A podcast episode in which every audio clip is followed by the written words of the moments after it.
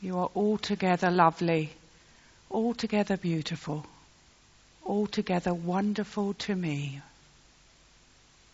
Thank you, Lord. Amen. Would you like to sit down? And Layla's being made comfortable as well, which is good. Can I introduce myself? My name's Liz Ricketts. I'm um, one of the lay ministers here. Simon and I are doing this service because um, so many of the others are away, actually, and it's a great joy to be here. Particularly a joy to be here for Layla's baptism, I think. So, as a church, we have been following a series called Dare to Be Different, otherwise known as the Pencil Series. As you can see, pencils are a theme of our church. We give them out in birthdays and we have sermon series around them. Um, but really, this series was about what it means to be a Christian in a society that probably is moving away from Christianity as a basis. How are we called to be different as Christians and to stand out from those around us? And as it happens, there was something in the paper that I picked up this week that really spoke into that. This is um, Tim Farron, who uh, was until recently leader of the Lib Dems. And you may know that during the election he had quite a lot of problems because people started asking him questions related to his Christian faith. And uh, in the end, he felt that was a factor, and he had to give up uh, that role of being um, a political leader. And uh, he said this this week, which I thought was interesting. Being harangued by journalists or slagged off by political opponents for my faith hardly compares with the struggles of, say, being a Christian in North Korea, where you have a one in four chance of being imprisoned for your faith. But the point is that the Christian faith will always go against the grain of society. The Christian faith will always go against the grain of society. If you aren't struggling at least a bit against the expectations and assumptions of the world, then probably as a Christian you should be. All right, so he's saying that if you're a Christian today, in today's world, you are going to rub up against um, the society around us, which is uh, perhaps moving away from some of the Christian values that we would espouse. So, over the last few weeks, we have looked at topics as varied as how to preserve our mental health, how Christians should view their bodies, and we finish this week by looking at the topic of God and hope. Hope. Is there a difference between the way a Christian would look at hope and non Christians might look at hope? Does that make a difference to the way we live our lives? Do we seem, as Christians, seem to have more hope for the present and more hope for the future? So, to get us thinking about hope, and because you've been sitting there listening for a bit too long, I want you to imagine that you are an, in advertising. You're working in advertising. Does anyone work in advertising? No. Okay, so you're going to have to imagine this. And someone give, has given you the brief of showing the concept of hope in an image. Perhaps a better image than this one that's on the screen. What would you come up with to express hope? And you might like to talk to your neighbour for a few minutes, see if you have similar ideas. Hope. Go.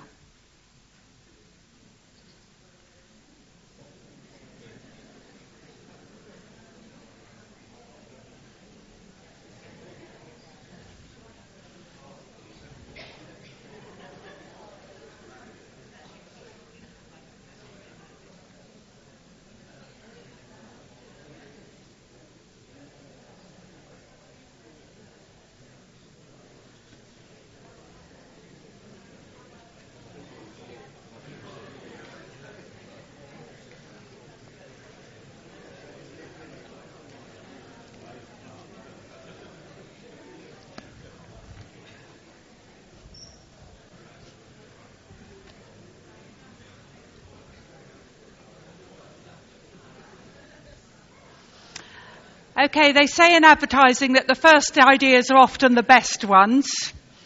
So let's see what ideas about hope we've got. Any images? What does hope look like? Anyone got a good one that they'd like to share? Go on, Bob. What's yours? For me, I think so, yeah. uh, the first image that came to mind was an anchor. Right. Okay, uh, an anchor will hold a, a ship firm, but it will also allow it to move a little bit around, but not drift away. Okay. That's because Bob is a Christian and he knows his Bible. Yes? We'll come back to the anchor. Okay. Jill. My immediate in- image was of a place full of people, and the sunlight was all around, and everyone was looking upwards. So the sun was over the people. The sun never sets. It was up in the sky as well. Okay, so the image of sunshine. And Jill is an artist, so she sees things like that. Yes, Jackie? And my immediate image was a little girl in a white dress coming to being brought to baptism. Yes. And I think that that spells up hope for me. Yeah, the image of Layla being baptized. That's hope for the future, isn't it? Um, I think for me, it's a nice cold drink at the end of a hard day's work. That's the first thing that came to my head, anyway. You may know that James works in a pub. Anyone else? Oh, one more, Eileen.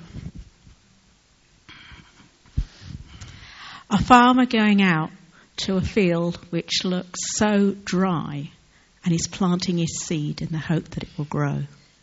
Okay.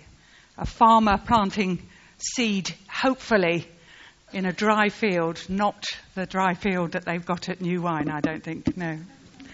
Okay, let's look at the ones that I thought of and see if they um, are anything like yours.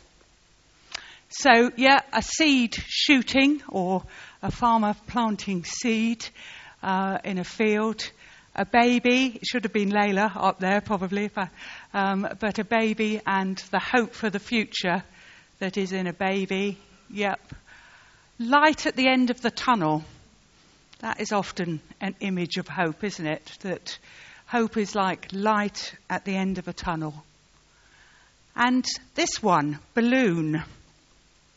Um, it seemed to me that when I was thinking about how the world around us considers hope, that the balloon image was quite a good one because a balloon is full of hot air. You send it up into the sky, hopefully. It is carried by the wind. But anyone who's had a child with a balloon knows that there is the real danger of the child letting go or the balloon bursting, and that leads to disillusion. And sometimes the hopes that we have in the world feel as fragile as balloons. And then the Bible picture, which Bob has already um, referred to, is the picture of the anchor, which is probably not one that would readily come to mind. Um, the Bible talks about hope being an anchor to anchor for us, and it's um, it's something that is more certain and sure. We have an hope as an anchor for the soul, firm and secure. Hope is something that holds you steady in the storm because it is holding on to God Himself. And uh, my understanding of anchors is that they're only as good as what they're embedded into.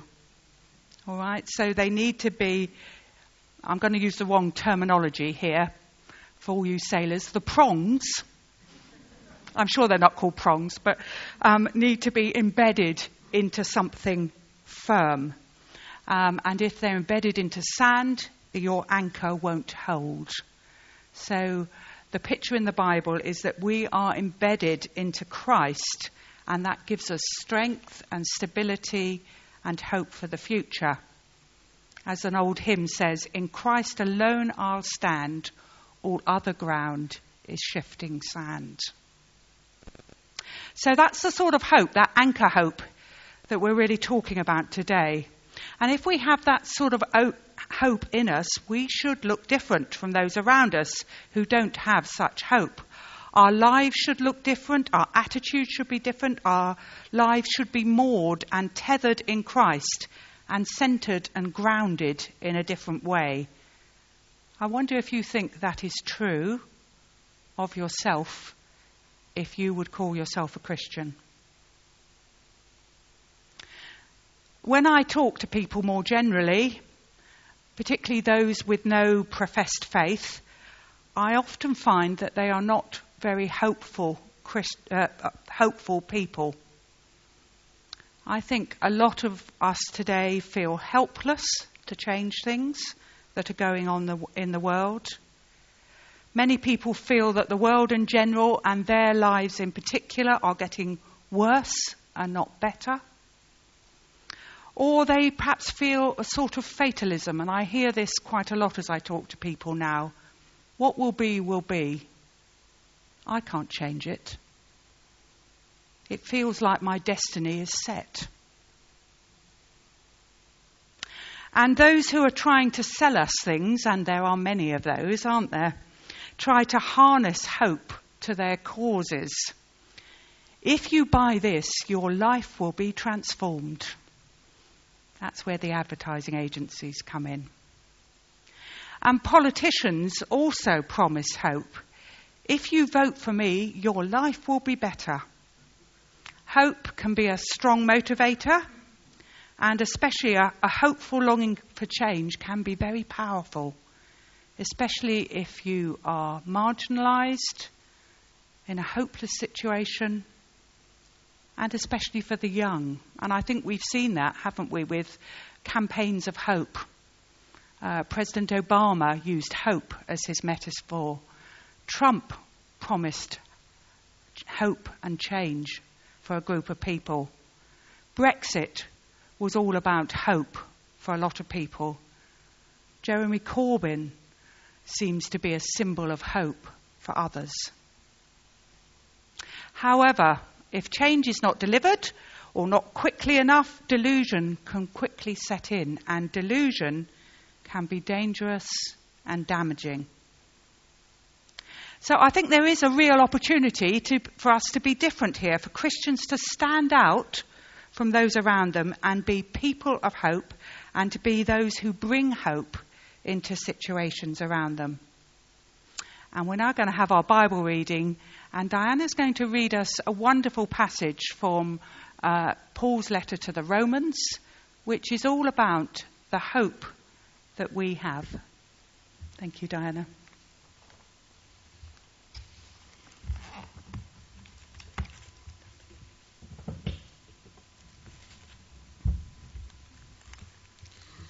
So the reading is taken from Romans chapter 5, verses 1 to 8. Therefore, since we have been justified through faith, we have peace with God through our Lord Jesus Christ, through whom we have gained access by faith into this grace in which we now stand. And we rejoice in the hope of the glory of God. Not only so, but we also rejoice in our sufferings because we know that suffering produces perseverance, perseverance, character, and character, hope. And hope does not disappoint us, because God has poured out his love into our hearts by the Holy Spirit, whom he has given us. You see, at just the right time, when we were still powerless, Christ died for the ungodly.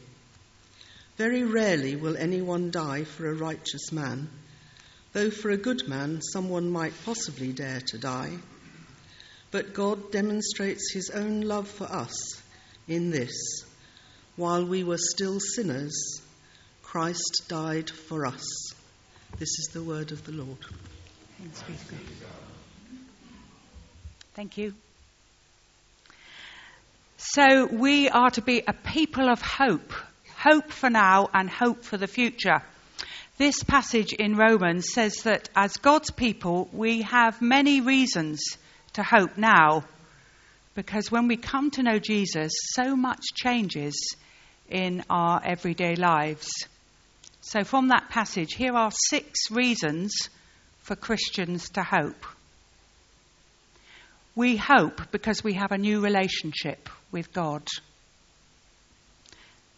We hope because we can stand in the grace and the love of God. We hope because we have the hope of seeing God's glory both in our world now and in the world to come. We hope because we can rejoice even in times of trouble and suffering. We hope because we have God's love poured into our hearts. And we hope because God has given us the Holy Spirit to live in us. And why is all that possible? Well, it's not because we've earned it, it's not because we've deserved it in any way, but because of God's love and grace to us and Jesus' death for us. As Paul says in that passage, you see, at just the right time, when we were still powerless, Christ died for the ungodly. Very rarely will anyone die for a righteous person, though for a good person somebody might possibly dare to die. But God demonstrates his own love for us in this. While we were still sinners, Christ died for us. So I was once living my own way away from God but Jesus died instead of me, and he lives so that I can know new life. When we had no power to change our situation, he did it all for us. And his love is open to all. So I could stop at that point and say that's all we need to know about hope, and in a sense, that is all we need to know about hope because that's what we build our lives on. But I do want to say a few other things, and one is to give it a bit of a reality check. Um, I think when uh, Christians are told that they need to be people of hope, what they automatically do is start putting an inane grin on their face and wander around. And every time somebody says, Are you all right? they say, Fine, fine, fine. Do you know people like that? Perhaps you think you're like that. And being a person of hope certainly doesn't mean that bad or cruel or wrong things will never happen to you or your family or your neighbours or your friends because we still live in an imperfect, fallen world. And if you notice, that passage mentioned suffering and endurance. Sometimes times are tough, and sometimes there doesn't seem to be an immediate answer. But the passage also mentions that in the middle of all that, we can know God's presence and He can give us joy and peace. One of the things I like about, about that passage is it says, God's hope will never disappoint us, never put us to shame, never let us down. Some of you know that um, my dad died quite suddenly in February, and I'm still trying to work through all I have learnt and understood from that and the difficult time that has followed that. But some of the things I learnt from that were, are about being as real and honest and natural with people who are grieving as you can be. So don't put on the grin. Don't deny the reality of grief and loss. And if people are upset, if Christians are upset, it doesn't mean that they have lost all their hope and all their faith. Weep with those who weep, Jesus says. And I suspect Jesus still does that.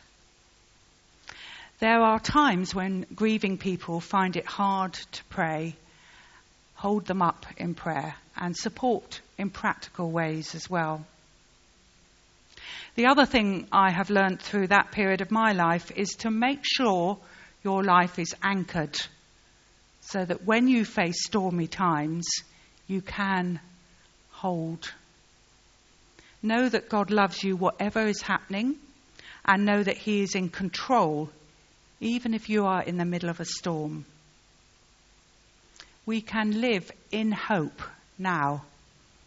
And I think that means living hopefully and trusting in God's hope. And somebody who is doing that at the moment is Paul Rana, and Simon is just going to come and interview Paul, and he'll tell us a little bit about what hope means in his life. Thanks, Liz. Paul, come on up here. Those of you who don't know Paul, uh, Paul was born many years ago in Pakistan, and he wasn't born as Paul, he was born as Muhammad. And you came to this country 10 years ago, Paul? Uh, 10, 11 years ago. 11 years ago.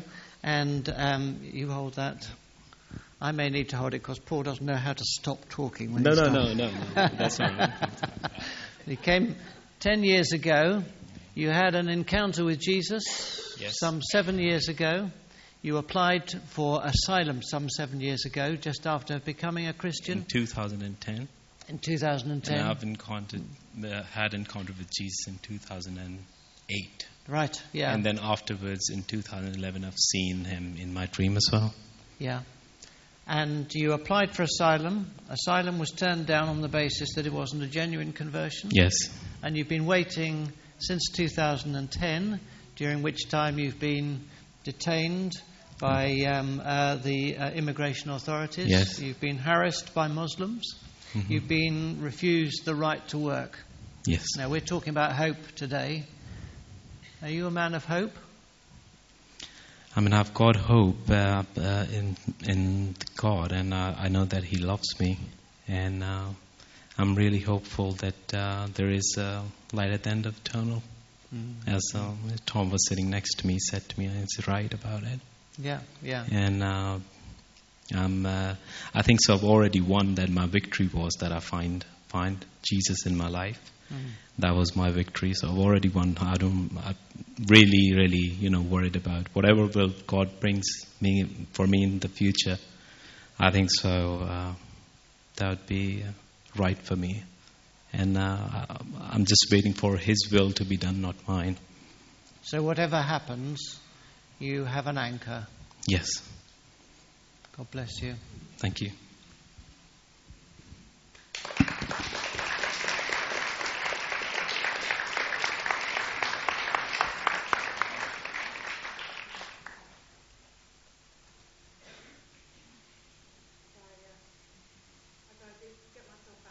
Again, shall we just pray for Paul?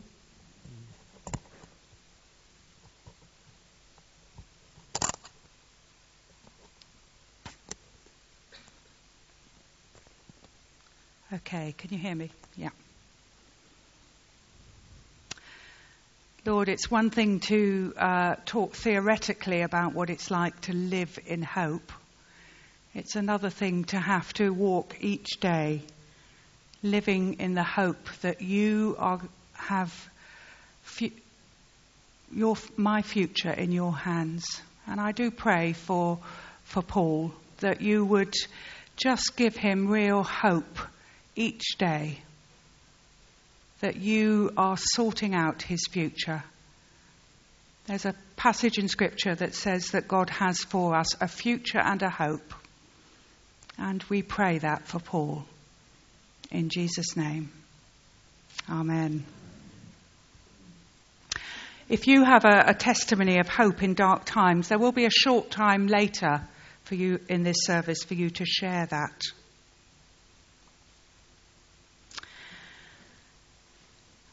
1 Corinthians 15 says this If it is only for this life that we have hope in Christ, we all, are of all people most to be pitied. We have hope for our lives now, as Paul has shown, but we also have hope for the life beyond this life. Christian hope is based on Jesus, so it is now and forever. And resurrection is the down payment of our hope. If we know that Jesus rose from the dead, we know that death has been defeated, and our physical death will not be the end of our existence, and nothing, neither death nor life, will separate us from God's love. And I just wanted to illustrate this by um, some words that you might be familiar with. Can we have that anchor picture, please? My anchor holds within the veil. In every high and stormy gale, my anchor holds within the veil. We are going to sing this in a few minutes' time. Does anyone know what that means? Hands up if you think you know what that means. There's a few people who do. It's slightly obscure language. So I just wanted to use this to explain that there is behind this a wonderful truth that we need to hold on to. It's an important truth. The veil is the Jewish temple, was in the Jewish temple, and it covered the Holy of Holies, the place where God dwelt. And it was such a holy place that only the high priest could go in, and only on one day a year. It was a place of holiness and judgment. So that's what the veil refers to. And this is reminding us that when we finally come into the presence of that holy God, our relationship with Jesus will still be our anchor. If we belong to Him, He, Jesus, will stand beside us even at the day of judgment. There is such hope for the future for us, hope beyond death. We are to be a people of hope. And our hope stems from being in Christ, grounded in Him, rooted in Him, in relationship with Him, the anchor of our life. So, is God challenging you? Is God challenging you about how strong the anchor is, the center, the solid ground of your life? Finally, I think there is a challenge here for us to be hope bringers to those around us. Every situation that Jesus comes into, he changes. He comforts, he challenges, challenges, and he changes. And because of his relationship with God his Father, he can stand strong when others can't because he always has hope and he has the power to change. He, it brings hope into what seem on the face of it hopeless situations. So I want you, would like you to think of a hopeless situation. Perhaps one that you feel despair about that seems unchanging or stuck or never getting better.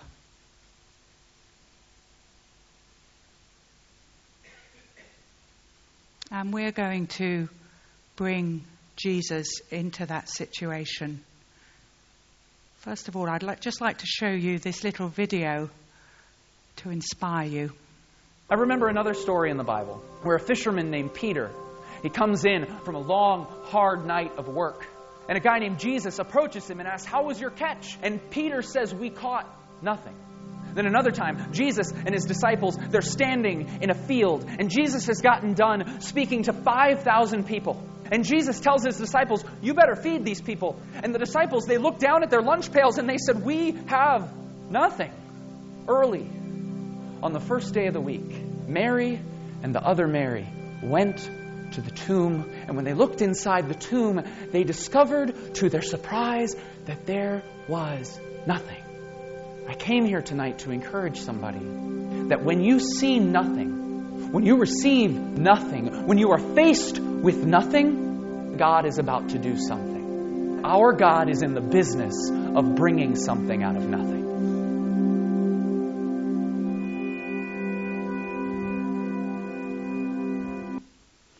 Jesus turns nothing into something.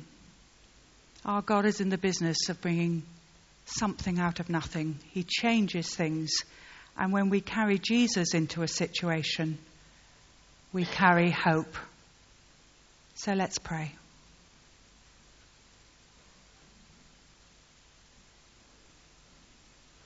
Lord, we pray for the situations that we're thinking of now, that we're lifting up to you. where nothing seems to be happening, where nothing seems to be changing. Lord, often we feel despair about these situations.